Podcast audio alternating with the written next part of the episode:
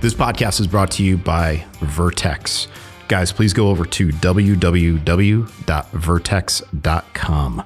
Vertx is a technical clothing company, technical backpack company, and they make a whole variety of backpacks and range bags, everyday carry bags, and pretty damn good clothing. Um, in fact, I actually have a pair of Vertx pants that goes back to 2016. I wore them on a pilot episode for a TV show that I filmed for the History Channel back in the day. I took them through the desert. I've tried destroying these pants um, just by wearing them through briars and all sorts of stuff, and they just keep coming. Uh, they might have a whole bunch of pine sap on them, but hey, they still keep me covered and decent. Guys, if you go over to www.vertx.com, and you use the code FIELDCRAFT, that's F I E L D C R A F T, you can get 20% off of your order. While you're there, take a look at the Tactigami. That's the folding fabric that you can use to create mag pouches, radio pouches, all sorts of accessories on the inside of the packs.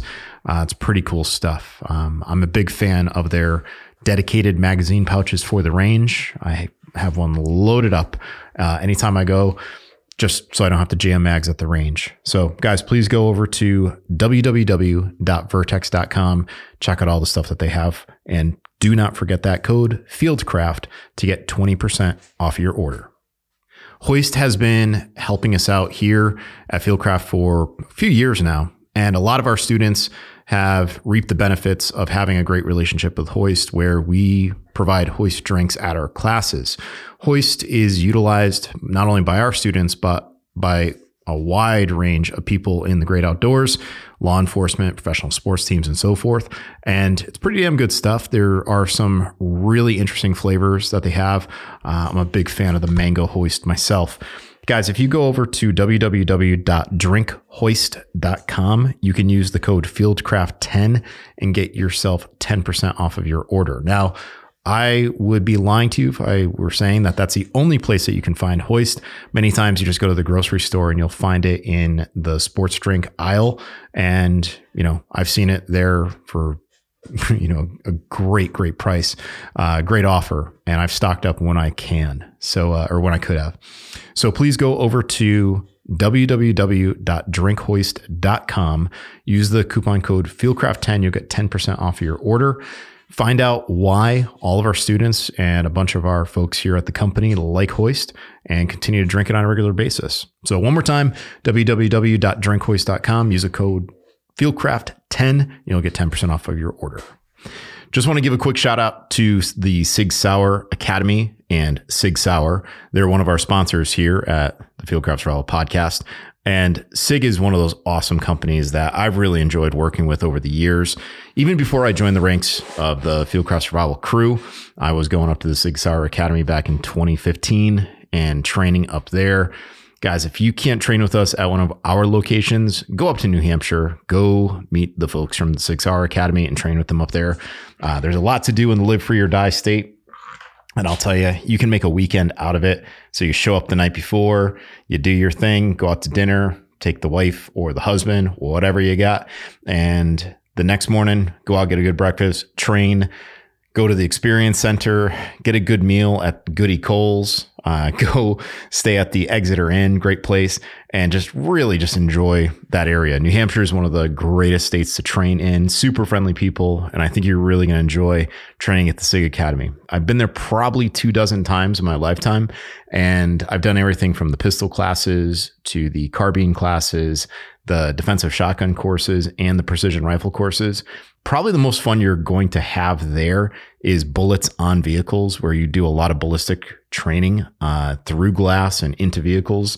And probably one of the most important classes you will ever take is the three day precision rifle class because it will make you a better shooter across every platform. Uh, not to mention, you get a chance to shoot out to a thousand yards. SIG is really, really uh, raising the bar. You can say that uh, with the Experience Center. I mean, they've got a museum there, they have an indoor shooting range. The pro shop is a place where you can spend a lot of money, so just be real careful. And uh, while you're up there, look for, you know, some of my good buddies that are up there in the instructor cadre. Uh, if you see Cav, tell him that you got Cadbury eggs, and I'm sure he'll do all sorts of things for you, helping you out with, you know, your skill set on the range and all.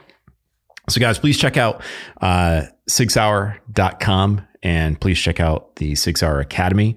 And by the way, that is how it's pronounced Sig Sauer. It's not Sig Sawyer. Um, and I think you're going to have a great time. So, all right, guys, thank you so much for listening to the Fieldcraft podcast. Until next time. Hey guys, welcome to the Fieldcraft Survival Podcast. I am your host, Kevin Estela. Uh, don't mind that squeaky chair you're hearing in the background. Uh, I think I'm going to make it through this podcast without having one of the legs impale me.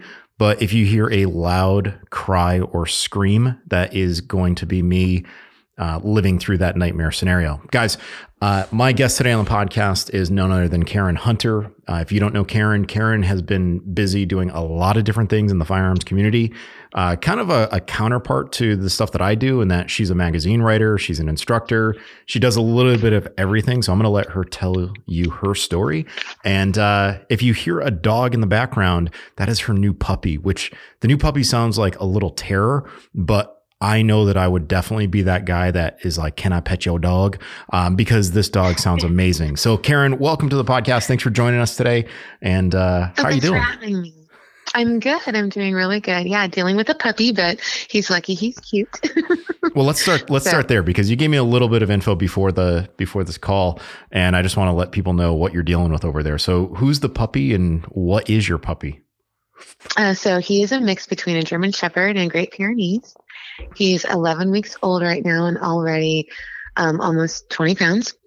Um, and he's cute as can be. I named him Bandit because he's all black and he's got these little white legs. So I don't know. He's just so cute. Um, and he's been perfect. Um, I've had him for a week and a half and he's just been perfect. He's been just sleeping on his dog bed by my bed and, you know, doesn't get into anything. We traveled for the holidays, came back last night and he flipped a switch and he was everywhere pulling things off my Christmas tree, running away from me, just uber, uber, uber playful. So I'm thinking he's now in that raptor puppy phase. so we'll see how it goes. Yeah, raptor puppy good. phase has the zoomies all the time. And yes. uh, yeah. So and everything in the mouth. yeah. So here's a funny story. One of our guys over here, Jerry, uh, he recently did a little dog watching for uh, one of our friends over here, and the friend has a Malinois. And Jerry has three dogs, right? He's got a uh, like a husky mix. He has a you know like a lab mix, and he has a, a Doberman. So he thought like, oh, just throw another dog in the mix. Well, this Malinois just got bored of everything and decided that it was going to chew through the wall. And then they're like, well, we need to put it over here and we need to put it in the bedroom. Well, the dog ate basically the entire uh, mattress cover. And I mean, the dog was wow. just not happy. So, um, I, I, I, sympathize with you. I know that dogs can do some crazy stuff, but hey, uh, they say that you're going to look back on this in years and laugh and smile, but in the moment, you're probably thinking bloody murder. Right, right, yeah. And you know, it's funny. So I was like, you know, I'm either going to get a new living room, like living room furniture, or the dog. Hmm, what should I do? So I'm getting the dog, and then of course, you know, I'm like, it's probably going to be a while before I even ever invest in furniture, just in case, like the wall. I don't know what's going to eat. So, but yeah, years from now, it'll be worth it. I'm sure but not in the moment. So let's kind of yeah, let, right? let's kind of go back to uh, to where it all started because, like I said at the very beginning of this podcast, you've done a lot in the firearms industry and in the overall outdoors industry to begin with. So where did your career start? And like, where did how did you get inspired to to do things in this very bizarre world that we live in with firearms, social media, and all that? Well, I was really blessed because the way I came into this was very organic. And I'm just going to say, you know, I feel it was of God. It was just all the right things, you know, at the right moments. Um, so growing up, uh, my dad always had, you know, firearms, you know, always a, you know, pro, pro gun family, right? But, but like a shotgun and, you know, a couple of rifles. Um, never really any handguns or anything like that. Like we had a shotgun hanging over the mantle. And I can remember as a young you know, young girl, I'd go out and shoot, you know, with my dad every once in a while, but nothing like training, you know, it was just how you kind of grew up back then. And, um, so it wasn't until after, you know, I was divorced and I had small children, um, my brother had just gotten into um, carrying. He got his um, license to carry, and we all thought he was crazy. So I was the typical no guns in my house because I have little kids. Um, you know, terrified of fight like a handgun. Like it just seems so bizarre to me why someone would want to put that in a holster in their pants. Like I was like, really? I was I was the person that I educate today. so I'm not that far removed um, because I didn't understand. You know, I just people don't know what they don't know, and when it's mysterious, it's very scary. So um, I can remember on holidays he'd come over and my mom and I would be like, "Do you have that gun on you?" And he was like, "Yes," and we're like, "Oh my do you really think that's necessary? mm-hmm. And like, he, you know, we just thought he was a scum nut. So um, he kept asking me, please go to the range with me, Karen. He's like, you do not understand. He's, you have to protect your kids. And I'm like, well, in my mind, not having that in my home and using something like a ball bat instead was protecting my kids. Um, so he kept asking and asking. And I finally just did, just to shut him up, went to the range with him. And I remember I when I sh- fired the gun, like he, he, you know, he explained everything to me. I paid close attention, and when I fired it for the first time, I remember this feeling of, and I don't want to say the stereotypical, you know, like you know, empowerment, but it, basically that's what it was. I remember feeling like, oh my goodness, I can control this, and I can protect myself, and I was a good shot. Like I did really well. Like naturally, I, not to sound you know, arrogant, but like, you know, he was like, oh my gosh, you're really good. And I was like, so, and it was fun. So I really enjoyed it too. So, but I remember thinking, I'm going to do this again because I just felt so like that whole feeling of, and it didn't really make sense then, but like, I can be my own first responder. I don't have to wait to be rescued. It was a feeling like that. And, um, so then I was very intrigued. And so I kept going back with him and and eventually went to get my concealed carry license. And I picked out, I just wanted, so funny, I just wanted the smallest gun mm-hmm. ever because in my mind that was safer. And I had this tiny little, I won't even say the name, but oh, it's terrible gun. And um, I remember showing up to do my shooting portion of the class with my gun unloaded in a Walmart bag and oh I had like. Pink Ear Pro. Like, I mean, I was that person. so could you so, could you just make the story a little bit better and say that the gun had, you know, Louis Vuitton on the slide or Gucci on the slide, like it was Cerakoted to look like some designer brand. Right? I bedazzled it before. No. Um, so, and I did really well. I got my license carry. I knew though, I was still afraid of it. I knew I didn't know enough um, I knew that what I learned did not apply to what I really needed to know. I mean, I needed to know all of those things in class, but like we didn't learn how to carry it. Like, how am I going to carry this firearm? Um, how am I drawing this firearm out of the whole? I mean, I just knew I needed to know so much more.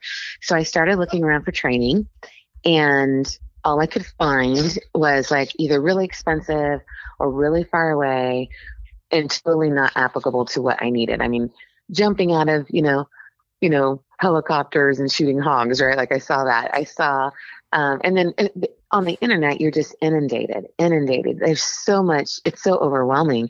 Um, or people doing like all of this push ups and chin ups and run, run, run and running and getting. And I'm like, oh, that's not me. And I was, I just needed to know the basics, you know, just to get started.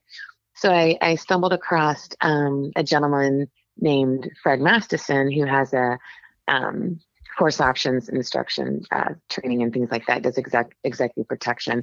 And he was actually doing a class um, in indiana and i was in ohio at the time. And so i called him and he was like well come on out. And so um, he had me come out to the class and it was very basic basic handgun. Um, he was very easy to learn from. I didn't feel like my questions were stupid. And I felt like I could. I always say he dumbed everything down for me, like very basic. Um, it, there wasn't a ton of you know terms flying around, parts of the gun that I didn't understand. Like it was just it was it was great. And so um, and he mentioned he's like, you know, Karen, you're shooting really well. He's like, after everybody leaves, can I do a, a drill with you? And I'm like, sure. And it was the dot torture test. Oh, like, yes. which that didn't make any sense to me. I was like, what are we doing? And he's like, don't just, just humor me. Right. And I still have a picture of it somewhere today. I actually did really well with it. He said, Karen, he, he said, you're a natural shooter. I said, that's what my brother told me, but you know, I don't know. I'm still so scared and all the things. And he's like, well, you keep training and you keep working on the things we talked about. And um, if you ever want to really train, he's like, you would be a phenomenal instructor. And that was so foreign to me. So I just kind of dismissed it, went home. And then, um, you know, I was still afraid. And so I like, I started what I call house carry. I would just carry my unloaded gun, you know, no magazine, no ammo, just in my holster around my house. And then I'd practice drawing it and until I got comfortable to actually take it, you know, somewhere else with me or start carrying with it.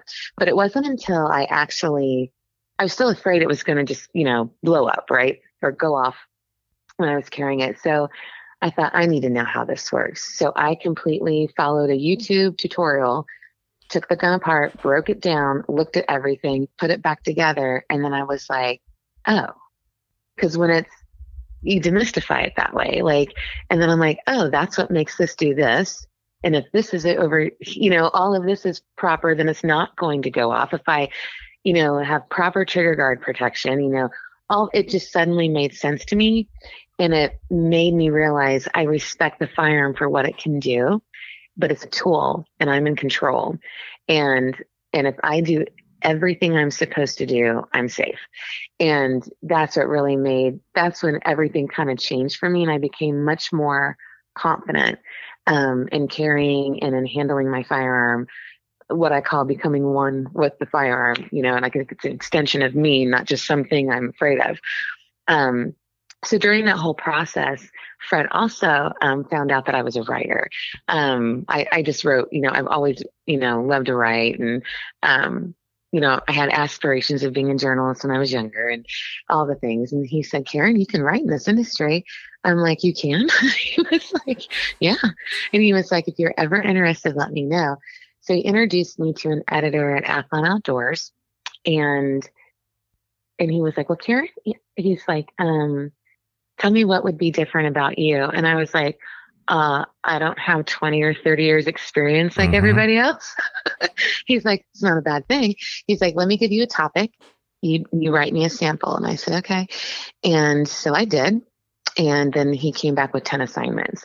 And that's kind of where everything started with writing um, because I brought something different to the industry because everyone was so used to the writer who is, you know, 20, 30 years removed from the everyday gun owner or the writer that um, is former law enforcement or former military, which all of that is needed and very, very important. Um, but the voice of someone who is brand new, timid, and scared, or just doesn't know, and not just women, there are men like that too. There are men.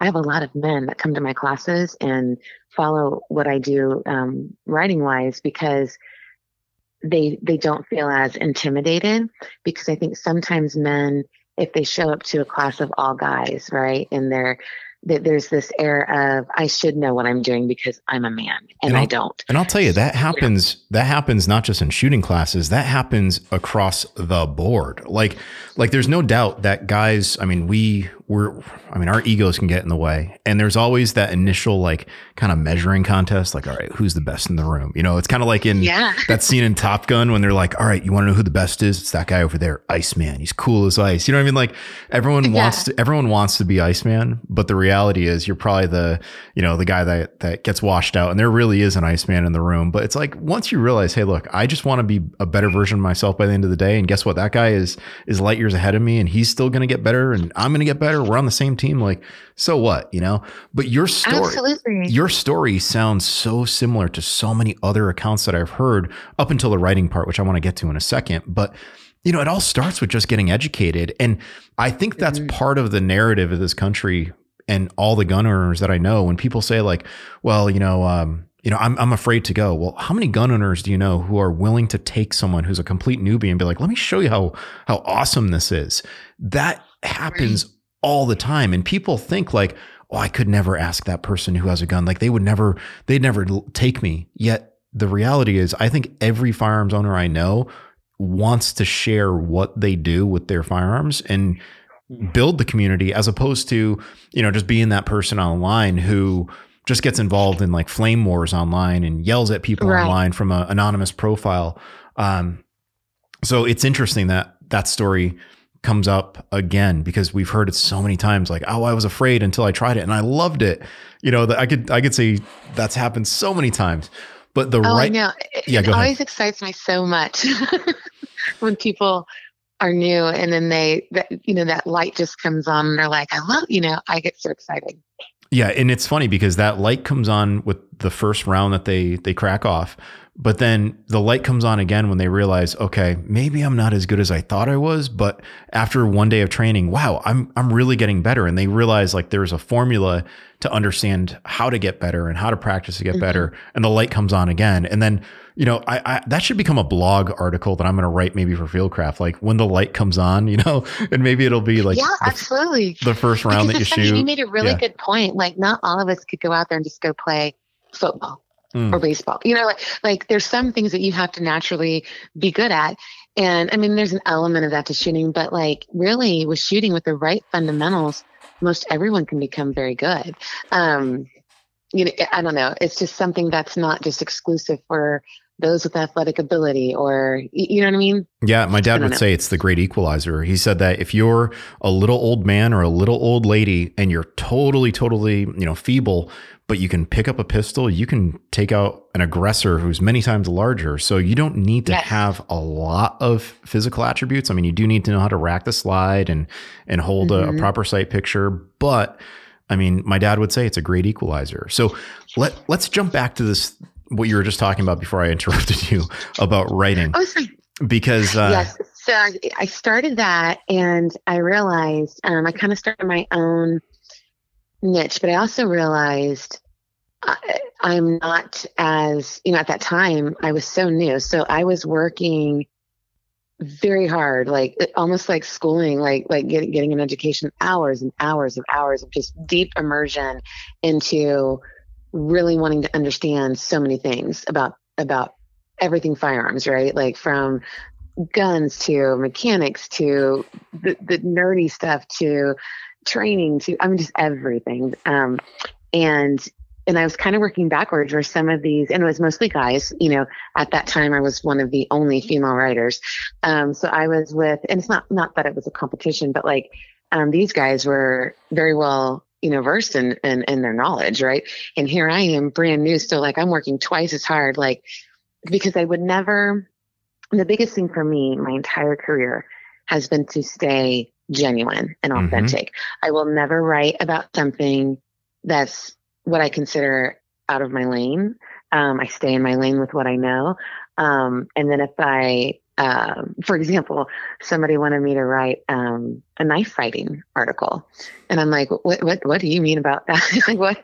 They're like, you know, how to fight with a knife, and I'm like, "Well, let me tell you, I have an EDC knife, and that is my everyday carry as a tool. it's not, you know, if I go to knife, I failed my situational awareness. I failed utilizing my firearm. Like, knife fighting is not something that you just don't grab a knife and, and assume like this is my self defense tool. I mean, there's so many things that go into that.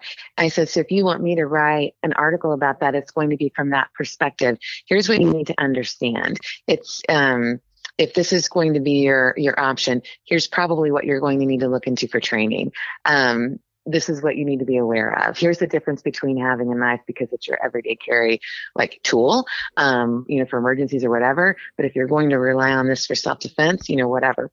I said, but I will not plate myself as a subject matter expert on knife fighting combat because that's not me.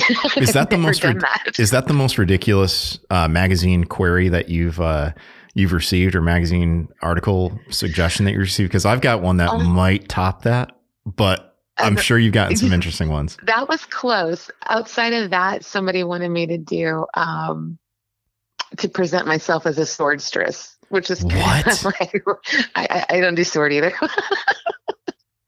I'm not Mulan. okay, hypothetically so, though, if you could wield any sword from any genre, whether it's TV, movies, you know, whatever, if you could wield any type of sword or any, if you could have the skill set of any swords, woman or man, what would it be? Which one?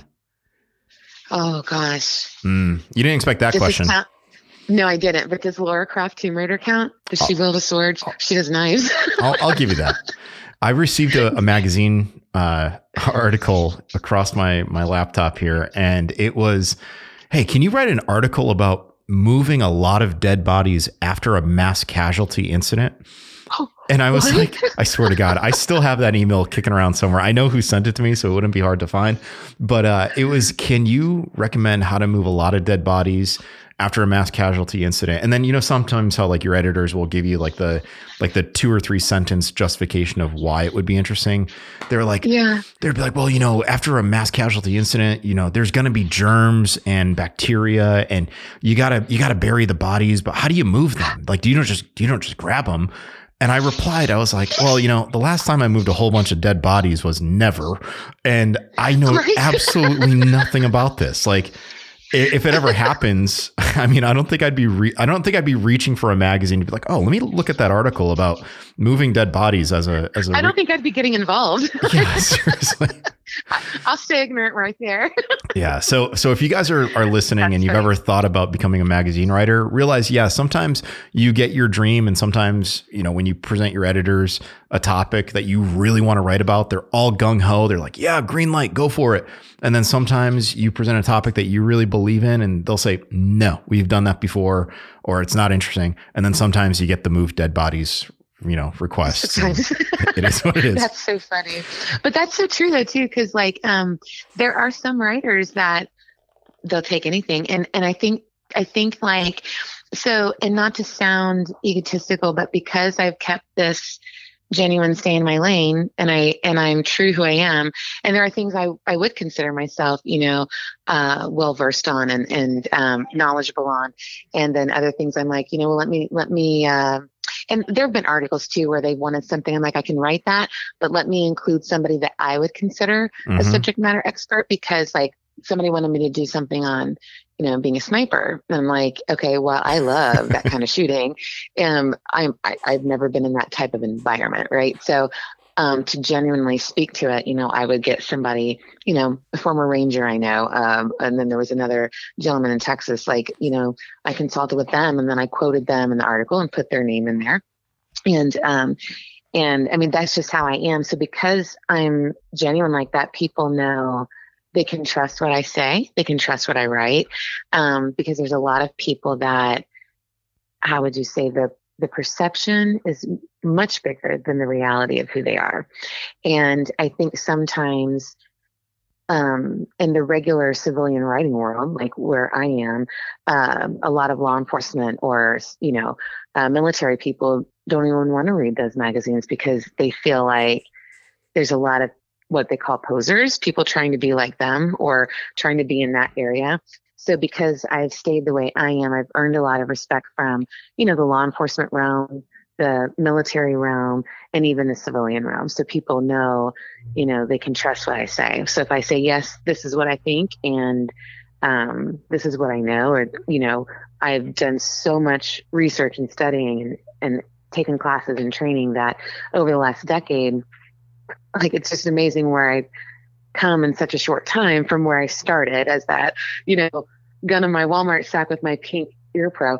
Um, and so, um, yeah, that's kind of where, and, and because of that, like doors have just opened. And one of my favorite things is collaborations with companies. And I've met some wonderful, beautiful people in this industry and made some really good friends. And, you know, I just think that everything we can do in this industry to bring, it's not always about putting myself out there or my name out there, but if I can bring companies together or organizations together where we're all strengthening just this industry as a whole, it, it, to me, that's a beautiful thing. So I, you know, I kind of branch out into that area too as well. So everything just kind of steamrolled really quickly, but very organically. So I'm I'm sorry I rambled on and on, but like that's kind of my story.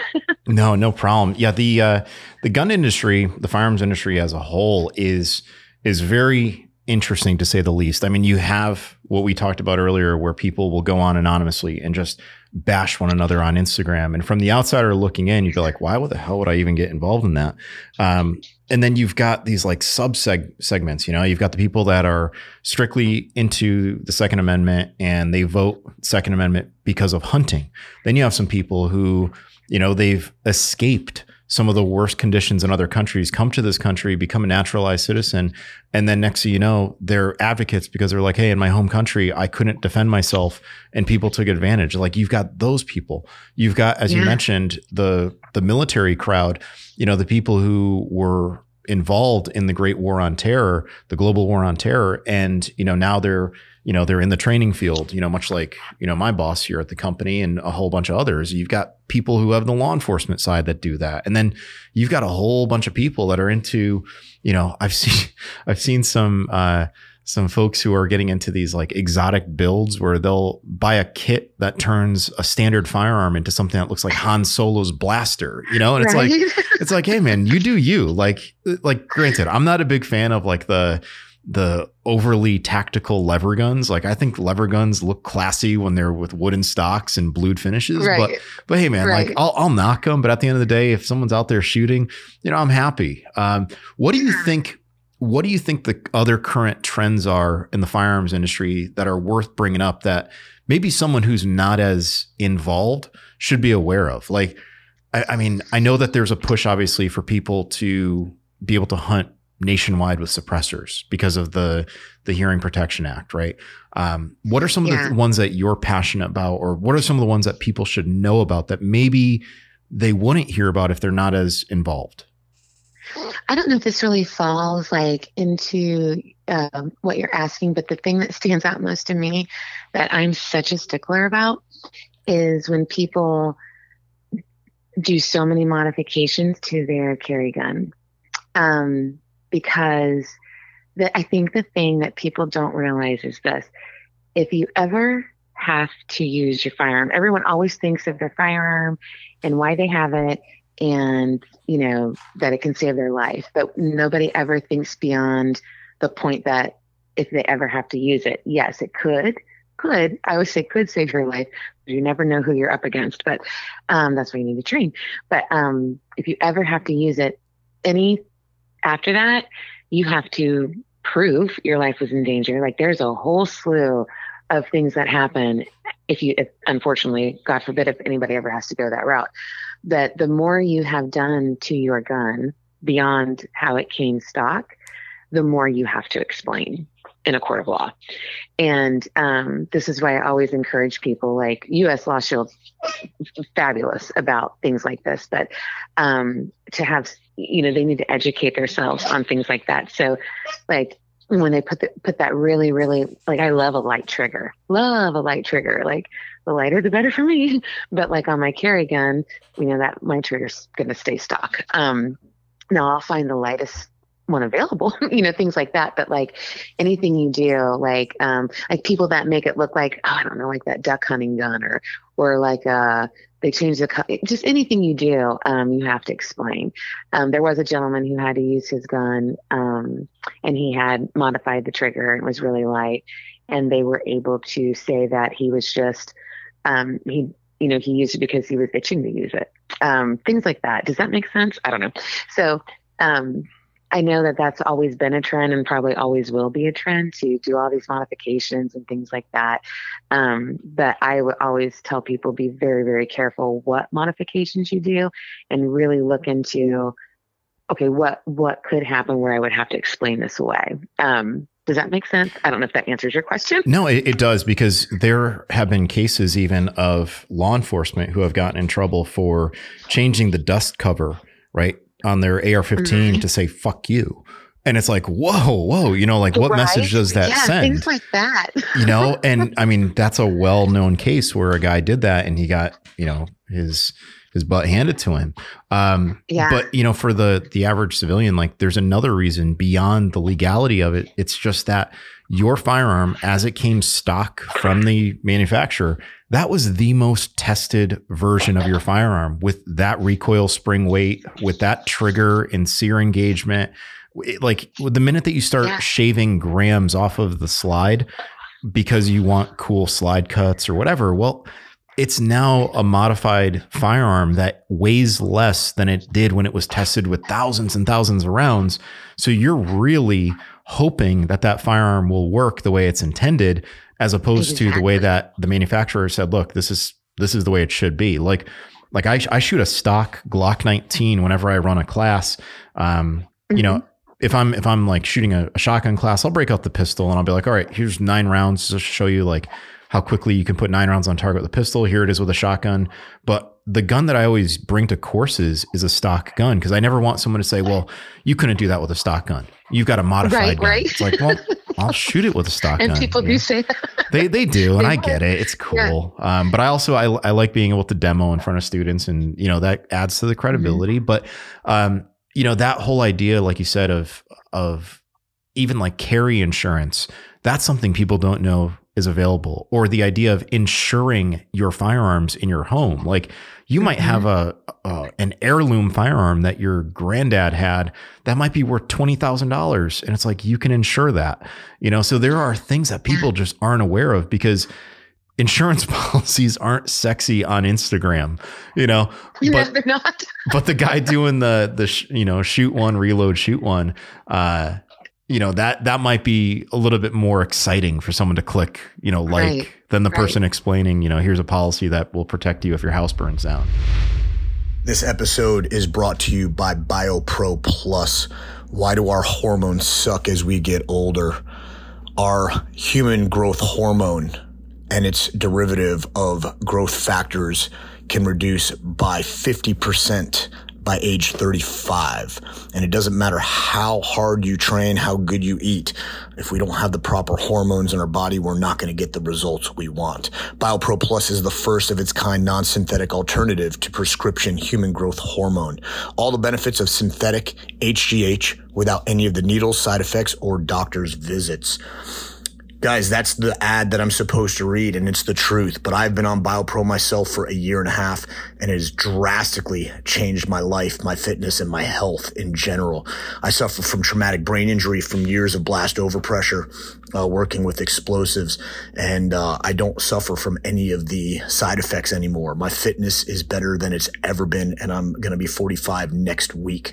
So head on over to bioproteintech.com, click on the link, use code FIELDCRAFT for $30 off your first order. Don't take it from me, go try it yourself. we've talked a bunch about this and i know you know you're not someone to do the the gun bunny thing. And i i can't stand gun bunnies. I can't stand you know people and then, by the way there are gun bunnies that are dudes too that just want to look really cool and like roll their sleeves Right, or, or wear yeah. tight shirts. But i can't stand it.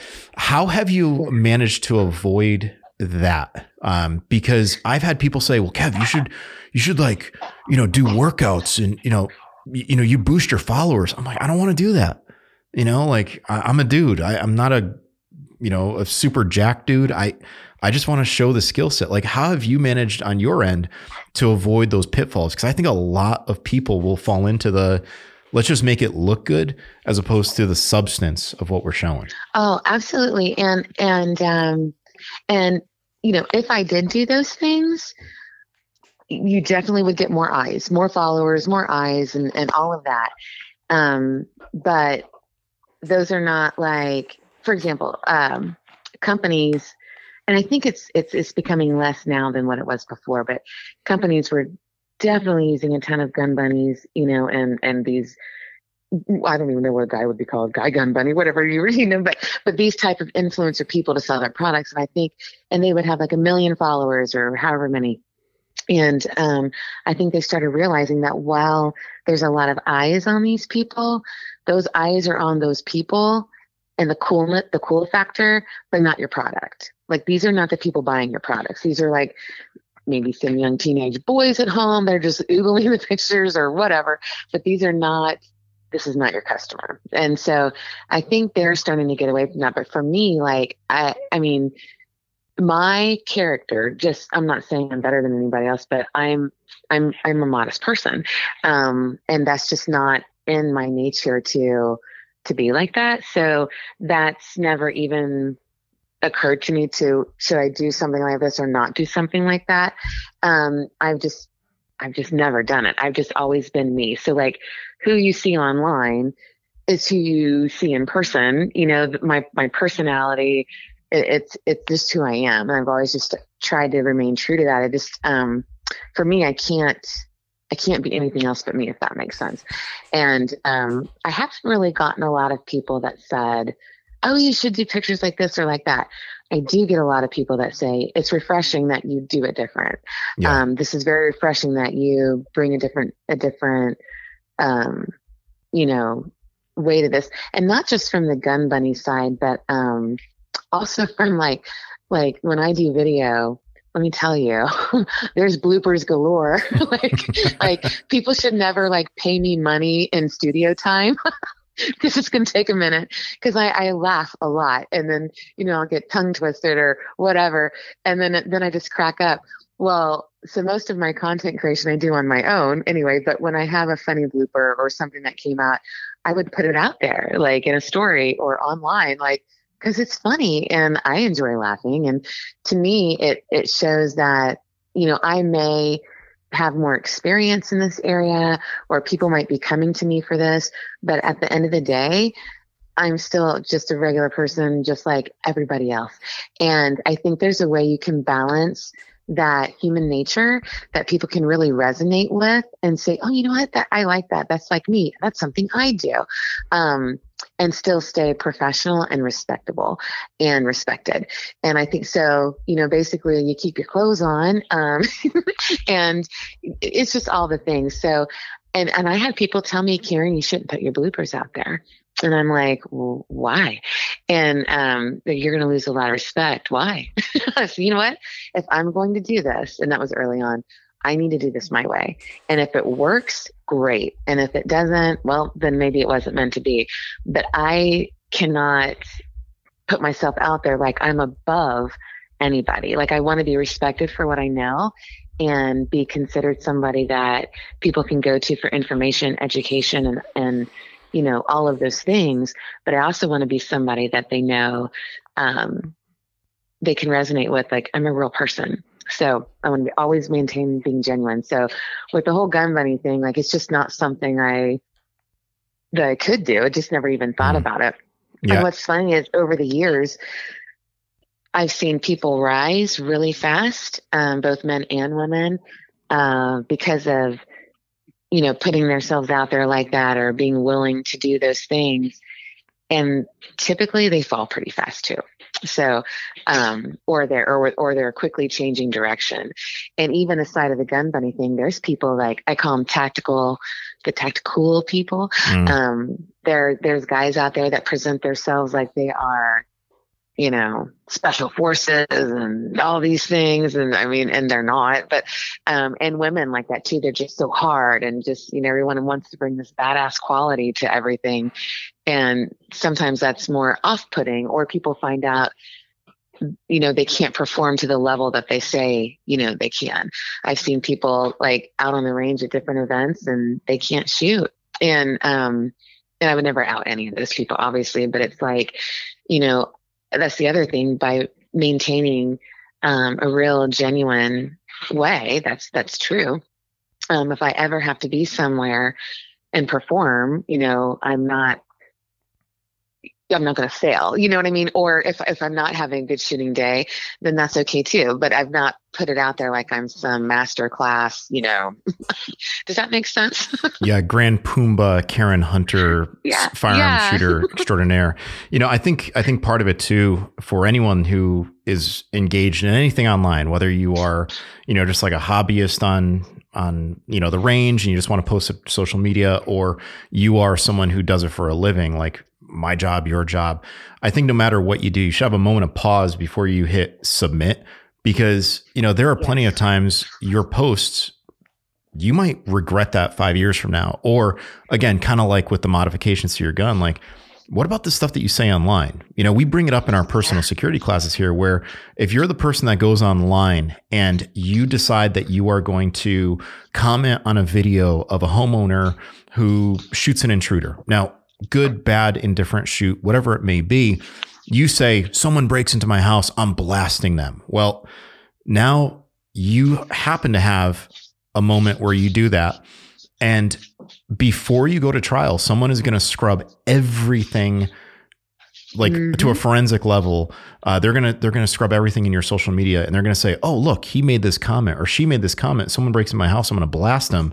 Hmm. Do you think they're they've been looking forward to that? Like, you know, you just got to be real careful what you put out there, and whether it's from that severity of like, look, just mind yourself. Or maybe someday you don't want your kids to see what you did. Like, just be careful because right? what you put what you put out there stays out there. And you know, there's this wonderful thing called screenshots, which I have a whole bunch mm-hmm. of great screenshots. Um, and, and you know what? There are people looking, lurking, and waiting just to find those things, just to you know, and yeah, I always move with you know, like you said, you know, instead of like I see things and trust me, there are things I want to say sometimes. I'm like, nope. so I keep my my presence very, you know, very even keeled. So yeah, every it, sometimes people just they don't they don't think they don't think past that moment, you know. Yeah, and it's so important. Um, so yeah. now now another aspect of of firearms ownership or firearms, uh, gun owning, whatever you want to call it, um, is something that is near and dear to you, and it's something that actually brought us together because we've never, you know, met in person. But I reached out to your company because when I got here to the North Carolina office, I was like, all right, um, I'm really going to take it to the next level. I want it to look a certain way when students get here. I want them to have access to certain gear. I want to have photo props and whatnot. And just on a on a off chance, I was like, ah, let me just look online. And I, I came across the website of SecureIT gun safes. And I was like, okay, um, I'm just going to reach out to them and say, hey, you know, I'm I'm here at Fieldcraft, and you know, we always have students that come in, and we'd love to give them the ability to store their firearms or their gear on multi-day courses, whatever. Would you guys ever want to work and then work together? And the next you know, I get a message from you, and they're like, hell yeah! You know, I was like, this is great. Yeah. Um, so let's talk about your role at SecureIT because what a cool company. Um, and and listen, guys, if you're listening to this, I know that Fieldcraft has done work with other safe companies and whatnot. Um, but I just I'm going to talk from my own personal experience. Uh, we just met. You guys were so willing to to help out, and I love the product. Like I'm going to have this stuff in my house. Um, so how did you get involved with a safe company, and what can you tell us about the company? Um, so it was about uh, mm, six, seven years ago.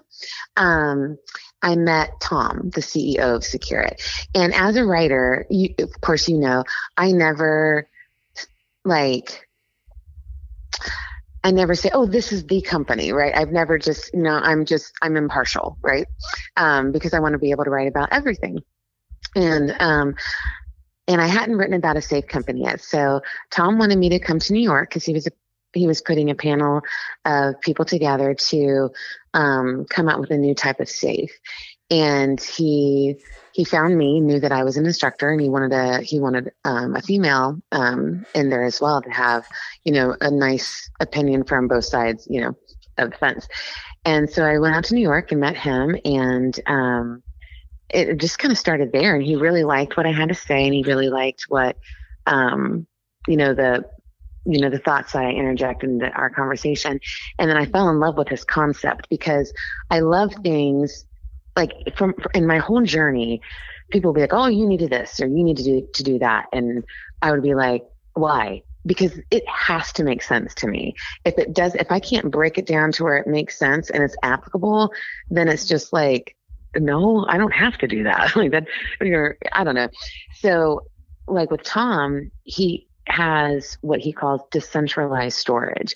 And this was just brilliant to me. So instead of having one big safe in one central location, like in a home, he want, he breaks that up to where you have safes now decentralized throughout your home that that you can store a firearm safely but also access within seconds from any point in your home different shapes different sizes so my mind was like oh my goodness as a you know back when I was just starting to carry as a young, you know, single mom, um, this would have been fantastic because I was told over and over again, don't lock that up because you'll never, because I had a safe in my, you know, if I had a safe like out in my garage or like in, in, the basement or wherever, you know, you're never going to get to that in time, which is true. Like if I'm in, in sleeping in my bed in my bedroom, I'm not going to make it out to another room to access something out of a safe like that.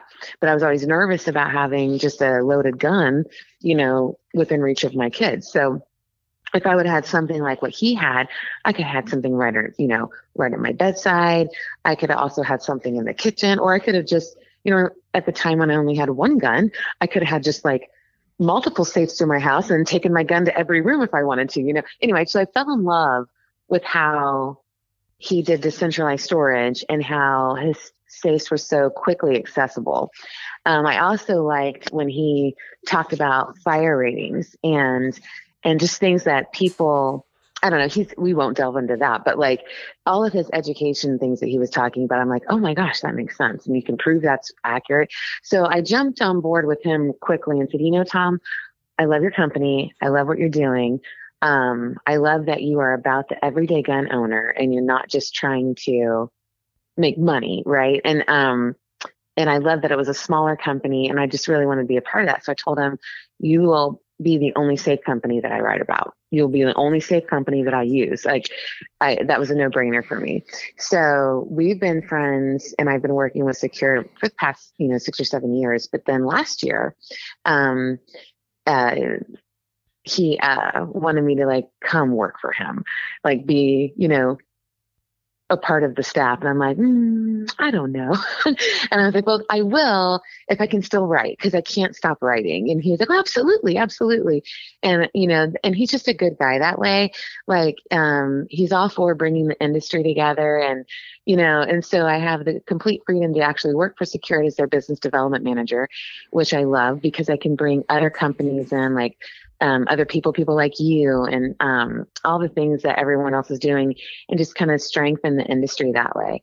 So um, that's what I've been doing for the last year. I still write, I still instruct, but I also work for SecureIT, developing um, more of their marketing and branding aspects um, to get their name out there, to get them known on this side of the industry, um, and things like that. So yeah, and then I do a little product development with them too. And so we've got some new stuff coming out and um and it's just a great group of people to work with because it's never about the bottom line. It's always about what's good for people. And and, and when they start making something I don't know, you've probably being a gear guy too, like, right? Like mm. you've probably seen things and you're like, oh, looks great. And then you get it home and you're like, that does not even work. Like, yeah. you know, so it was all hype, right? So when they come out with things, he'll, he'll say, "Do you, th- you know, we don't want this just to be hype. Is this applicable? Is there a place for this? Is there a, a real need for this in someone's home?" And he'll ask all of us. You know, everybody gets to say. So it's always about the end user versus how much money can we make i mean of course the company wants to make money obviously but um but but that's what i fell in love with with that. And I love how open he is to get our product in the hands of people like you, you know, because you are boots on the ground with the people you train. And that's our demographic. That's that's our end user. Um, so tom's very generous with people like you like hey you know wh- see what they want see what they need.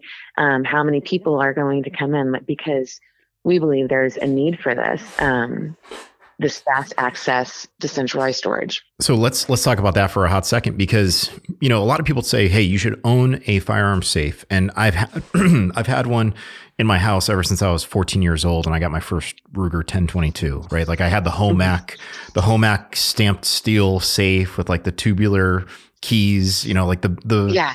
you know, it's kind of ubiquitous. It's everywhere. You know, I had that thing, and I still have it. It's at my my family's house in Connecticut. Um, but a lot of people don't talk about strategy with firearm safes and like what you can do with them and, and certain things. Like you know people and, and not to get too deep in the weeds here but like we could have done a whole podcast just on safes but it would sound like a sales pitch and i'm not all right. about the sales pitch. I'm a trainer not necessarily a, a dude that wants to market everything. But in any case like the whole decentralized idea is like don't put all your eggs in one basket like you said. And where do you yeah. spend your time you know, I used to know a guy, um, he's a former cop out of Albany, and he used to have his shower gun And it's like the most American thing ever. You know, he's like, look, I used to bust people all the time in Albany. They know where I live because of property records. So he's like, I'm going to keep a pistol where I can access it in my shower. And it's like, if you followed that whole centralized firearm storage idea, then he would have to leave his shower, leave his bedroom, go down to the basement, wherever the gun is, and he wouldn't have access Yeah. to a tool when he needs it.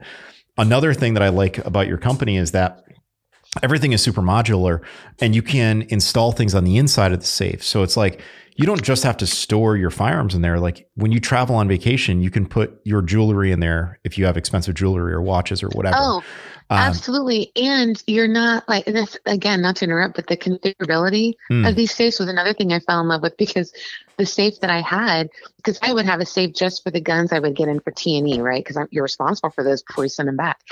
And um, and I hated it because like they're all on top of each other. It's always it's predetermined where they go.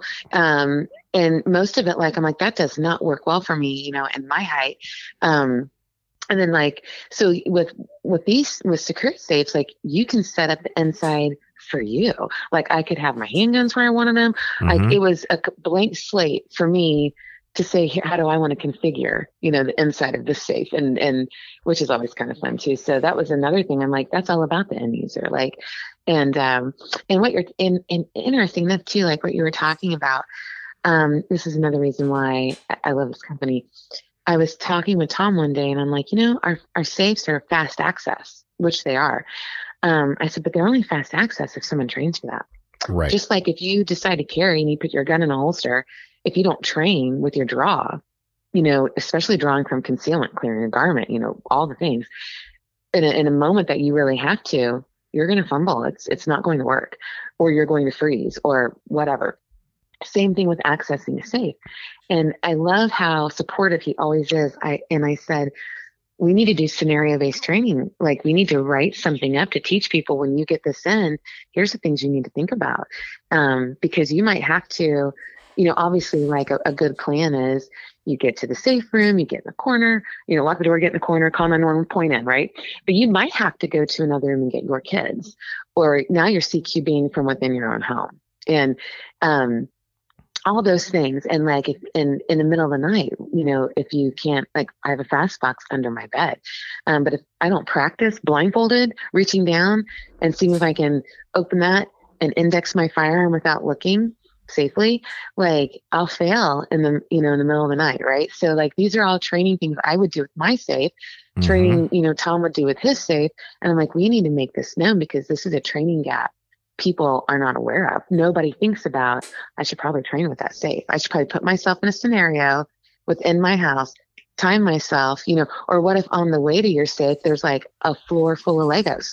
You know like you just all the things right? Or you have one in your closet and then you're this sounds so uh, anyway you have one in your closet but your wife has put all the coats in there like on top of it. Now now it's completely covered like all the things right so we actually have developed like a type of curriculum that trainers can actually like look at and like they can incorporate using our safes you know in their shoot houses or in their classes to teach people you know the reality of you, you think you can get your weapon out quickly but can you really? And then they they do that and they're like oh my gosh i need to i do need to practice because this was not as easy as what i thought it was going to be. Yeah, I think if think that makes sense. I, I think it's so easy to to bring up the analogy. It's like it's very similar to people that say, I'm gonna carry a firearm, but I'm not gonna have a round chambered. It's just gonna be you know, I'll have time in an emergency to chamber that round. You know, people say that all the time. And at the very beginning of the podcast, you're like, oh, I'm going to put a pistol that's loaded in my waistband. It's like, look, if it's a good striker fire pistol,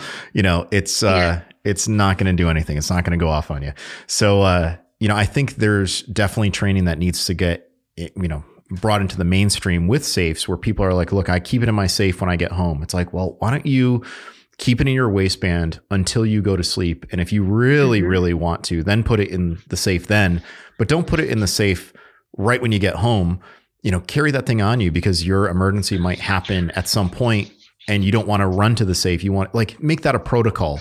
Um, oh yeah you know yeah so i've got it i've got something i got to share with you because you know i've been messing around with the safes and just thinking about different ideas and i really think SecureIT is on the verge of something awesome and i want to take credit for this one um, i think like for a garage storage solution, like you guys are obviously securing firearms, but mm-hmm. there's a lot of money in expensive fishing rods, and it wouldn't take much to create a rod holder that goes on those wall panels.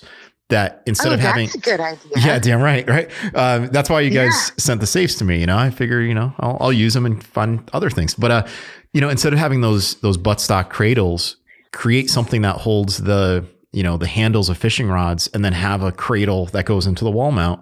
And now for someone who's the sportsman they have the safe but then they also have a section in their their uh, their gun wall that holds their fishing rods you know because some of the guys that's a fantastic idea. You know, yeah I, because you know what? Equipment's yeah. expensive. Damn right. And, and the more i just started getting into the hunting side of things i've always been self-defense you know tactical side. And i just started getting into the um uh, conservation and hunting and I'm realizing how expensive that stuff is. and I'm like, you know, for these people who, I mean, this is like like that, like they, um, and I'm so sorry. There goes the dog. um, no, here. Um, for those people, like, you know, sometimes that that stuff is more expensive than a firearm, and you know, you don't want that just laying around in the closet. But yeah, you're absolutely right. Like, um, that's a that's a really fantastic idea. Now you've got my brain going. you know, I'm just I'm just thinking of it, and then the other one too, because I'm building out my garage to have firearms and my fishing poles and my tools. Yeah, I mean the same way that you have the cradles for the rifles, you could do cradles for a power drill, cradle for reciprocating saw, like those wall panels are so legit. Like we've put a lot of weight on them here, um, and they can hold a significant amount of ammo and 50 caliber, yeah. you know, or 30 caliber ammo cans. So I don't see why you can't expand and, and reach out to other other uh, you know customers that maybe are you know the blue collar guy that is also a shooter. You know, and it's like, hey, I yeah, wish I, I had this it. for my it's tools. It's so funny because you're coming with these amazing ideas, and as far as I've gotten, is I've taken part of a wall panel and I made a spice rack. See, that's cool. I have a spice rack in my pantry. but yours are like much more phenomenal. uh, I, tr- I try, you know, I try, but seriously, yeah. like, like I think, I think there is a greater discussion that people need to have because everyone thinks like gun safe and they think of what I brought up where it's the, you know, that stamped steel that you just buy from Walmart or you buy it from Dick's Sporting Goods or whatever company. And it's like, okay, you throw it in your basement, you're good. But there's so much more that's out there now. And people should educate themselves the same way that you did the deep dive on, say, like breaking down the firearm. Like, well, where else could I put a firearm? And what makes logical sense? Like, you know, do you want to put it in your basement where there's moisture or do you want to put it in the, you know, in, in your closet? Do you want to put it in, yeah. you know, the kitchen pantry? Like what makes the most sense? And then the other thing is, I, I remember some of the best gun shop advice I've ever heard. This guy was looking for a safe, and the guy's like, "How many guns you own?" And the guy's like, "Well, I own nine. He goes, "Get yourself a sixteen, uh, a sixteen gun gun safe." And the guy's like, "But I only own nine. He goes, "You're gonna own more." you know, he's like, right? "The amount of the amount of time I've seen you in here, he's like, you're gonna own more." So you know, I love that idea of having, you know, multiple safes. I love the idea of, you know, putting them in different places. And again, don't put all your eggs in one basket. You have a kitchen fire and that safe burns, you know, whether you have a mm-hmm. fire rated safe or not fire rated safe, it's basically drywall that's in there and it's going to cook after 30 minutes. So yep. save what you can, like run to your garage, get what you can out, you know, there, there's so much. And by the way, the coffee is kicking in, so I'm just rambling at this point. But no, it's uh, great. It's great because you're you're right. You're right on point with like the stuff Tom talks about. That's another reason he did the decentralized storage. You know, don't have all of your you know especially if you have expensive or heirloom, don't don't have them on one place. If some or if somebody broke in, the odds of them finding all of your safes, you know what I mean? Like, so yeah, you're right. You're right on the same path that he is. And the whole fire rating thing is so interesting to me because people um, put such an emphasis on that. But if you really do your research, um, most people who had spent a ton of money on a fire rated safe, um, they've lost every all of them oh, in yeah. a fire, or in or they've been rendered inoperable. And we actually do for those people, for the people that are hardcore, they have to have a fire rating, they have to have all the things. We actually have a safe that's called the True Safe that is uh, It is just that. And I cannot, I think it was fire rated for two hours. I could be wrong on that. I would have to check, but it is a monster mammoth heavy safe. Like you get it in there, it's never going anywhere else. But it literally has, literally has concrete poured into the sides. There's no drywall, no carpeting because those things have corrosive chemicals that actually Mhm. will rust your guns as well. Um, but we actually do have something called the True Safe. It's a behemoth, but that's what it does. it's like a, it's like vault quality. Now, So I remember I remember when I was in college, like my senior year in college was 9/11, and I remember the first couple weeks that's what happened and we're like holy crap.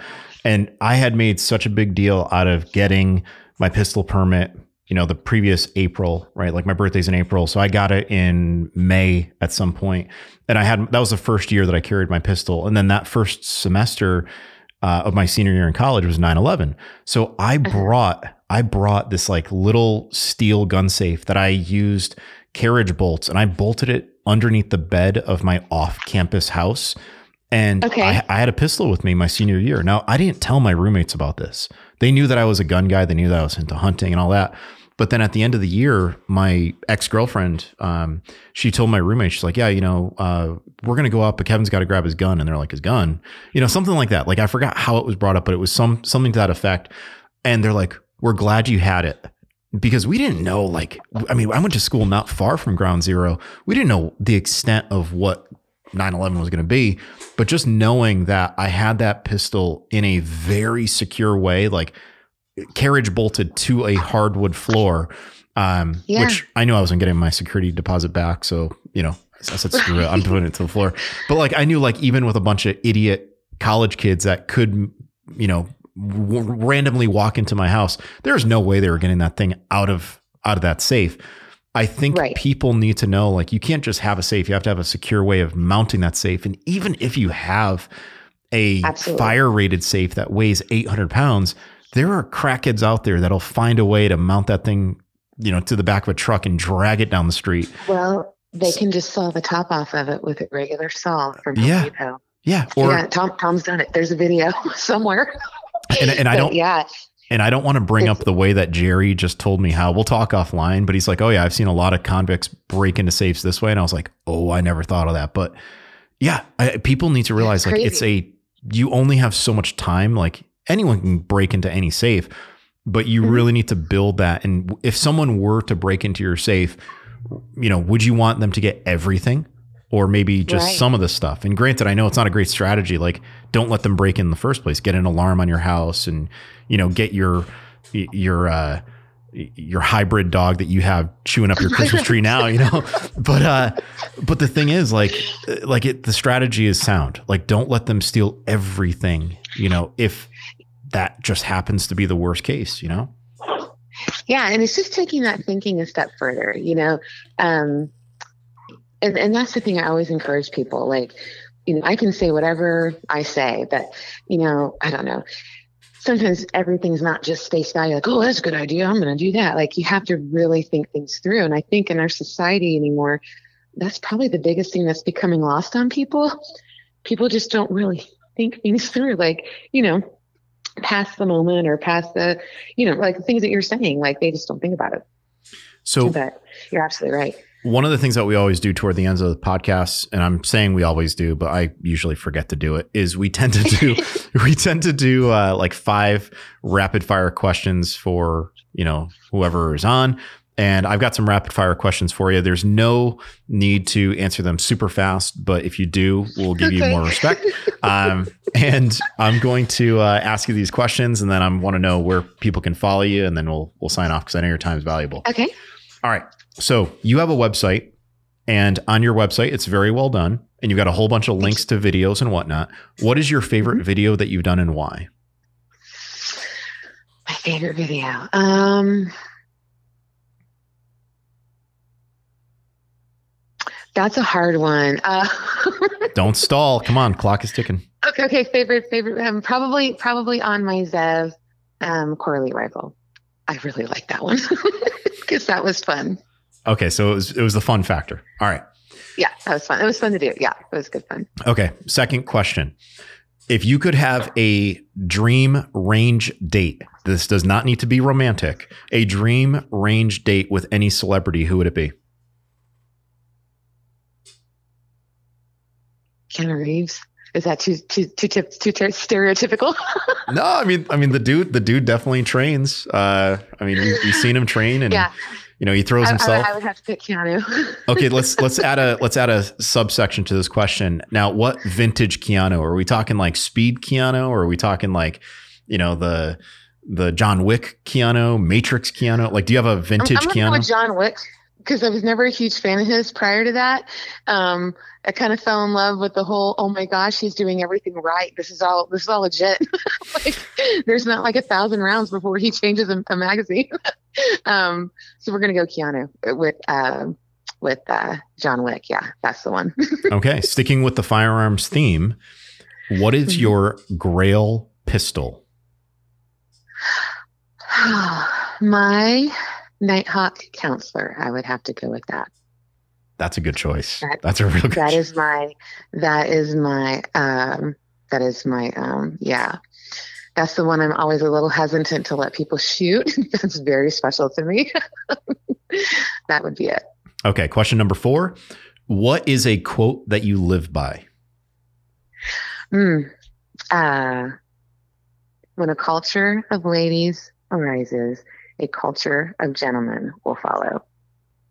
You'll find that on all of my social media and my website. I that one I live by because um, I'm very anti-feminist. Um, I'm very traditional, but I think you can be a strong woman. But I believe that um, gentlemen will be found when ladies, when women can start behaving like ladies, and that's not like a prude or it doesn't mean what people think that means. Um, I think the essence of being a true woman is being lost on our younger generation. So, yeah, that would be it. That's a solid one. And, and before we get to question five, I'll say this. I've had the opportunity to do a lot of mentoring calls with like the Apogee program and talking to a bunch of young men about growing into being a proper gentleman. And, you know, I think the the focus that I've had over the past few years is talking to men, but when I was a former, or I'm a former high school history teacher, when I would talk to the ladies, I would say, you know, girls, you will grow up to become women, but that doesn't make you a lady. And boys, you'll grow up to become men, but it doesn't make you a gentleman. You know, it right. that's really a matter of how you carry yourself, what you believe in, how you treat others. You know, you will reach adulthood, but you might not reach that maturity and that level of respect to make you a lady or a gentleman. That's up to you. So that's awesome. Absolutely. Yeah. Shout out yeah, for that. Absolutely. Agree. All right. So the last one, this is the the most philosophical and the probably the hardest question. Okay. At what point in your life were you the most proud of an accomplishment and what was it? Mm. Um, that would be, this is going to make me cry. that would be um, when my very first article was published in print. And I could walk into Barnes and Nobles with my dad and pick up the magazine and open it up. And that was my name in print, um, doing something that no one would have ever expected me to do in an industry no one would have ever thought I'd be in. Um, and the reason that was so special with my dad was because when I started all of this, my my very traditional mother, who's a mix between June Cleaver and Carol Brady, um, my sister, the people in my family were like, they thought I'd lost my mind. I'm working in a an industry full of men with guns, right? And, and they were just terrified. And had it not been for my dad, I probably wouldn't have continued because my dad was like, "Go, do this. You can do this. You are you know you be you. You can you don't have to i don't know he just encouraged me. He was my biggest fan. Um if if, if not for him i i might have quit at certain points just because of my own personal life and the the the flack i was getting from people because it was just something they didn't understand. And um, so that would have been the best moment. And sadly, I lost my father two years ago. So, um, and he's always somebody when something, this is going to sound terrible, but like if I went to an event and I outshot all the guys, or I outshot this special forces guy over here, or something like that, I'd be like super proud of myself, but not something I'd put out on social media, right? And um, but I'd call my dad, I'd like, I just outshot everybody, and um, he'd be the only one I'd share that kind of stuff with, and he was like, "That's my girl," you just stuff like daddy daughter stuff, right? And um, I, I oh, I miss him so much, and you know when I do these different things or accomplishments or whatever. Um, so yeah, that very first magazine, the very first article, being able to open that and see that with my dad, that nothing will ever top that. So yeah, parents are important. Um, you know, I just saw my dad this past weekend. We're recording this right now, just shortly after Christmas, and you know, it was so cool watching my dad play the piano because I grew up watching him play the piano. He learns learned how to play the piano at like age forty five, and he plays by ear. Like uh-huh. you can say, uh-huh. like, "Hey, play whatever," and he can just play it. And just watching him light up, you know, he's going to be eighty five in a couple days um, watching him light up, like I have a different appreciation of the man now that, you know, I'm closer to the age that he was when he had me with my mom. Right. And, you know, like I, I'm so happy that I moved to the East Coast because, you know, at the time, you know, last year I both my parents were sick. I almost lost my dad. So I value all the time with him. And you're right. Absolutely. Getting getting that little little nod where your parent says like i'm proud of you. Oh my god. I mean i'm getting choked up just talking about that. Like when my dad says he's proud of me. it's, it's, not an ego thing or it's not a but that that at a boy at a girl from yeah. the person you truly respect like oh there's nothing yeah. else like it. Yeah agreed. So so before I, I turn into a sob and mess over here, uh, or you turn into that, um, there are going to be people that are going to want to reach out, whether it is for firearms advice or it is for learning how to become a writer, or maybe they're interested in SecureIT, which they should be. How can people reach out to you? Where can they find you on socials? Where are you going to be? This is your chance to kind of let it all out there. Sure. Um, my uh, to DM me, you know, or message me on social would be probably the quickest. So on Instagram, it's KL Hunter 42. Um, and then Facebook and LinkedIn, um, just under Karen Hunter.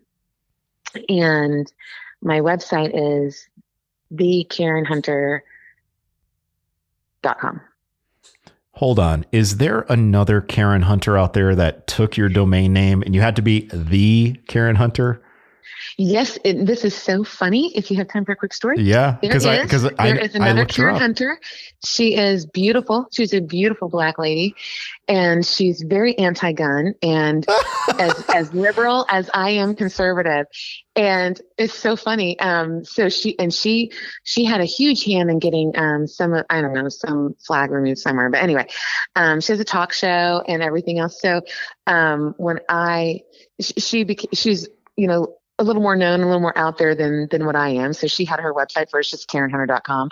So the only thing left for me was theKarenHunter.com. And I'm like, oh, that sounds so pretentious, but I had to go with it. But that's why. but what's funny is on Twitter, when it was Twitter before it was X or whatever, several years ago, um, I would get a ton of her messages from all these people that had all these anti-gun things and all these anti-white people things and all the all the things, right? And I was like, "Oh my gosh." And I'm like, "Do they not see the photo?" There's a white woman with a gun, like, and then at that time it was like this big AR, right? So I was like, "Do you not see your? Does nobody see that?" so for a while, I'm like, "I'm so sorry, you have the wrong person," but they just kept flooding me and flooding me. So eventually, I just said, I'm so pro gun right now. I changed my political platform. you should have, you know, you missed the perfect opportunity. You said that she's very liberal. You should have chosen the domain name, the right Karen Hunter. Oh, no, I should have. You know, you missed your mark there. I missed that boat there. Yeah, so funny. But yeah, that's why that D's there. I was like, well, it is what it is.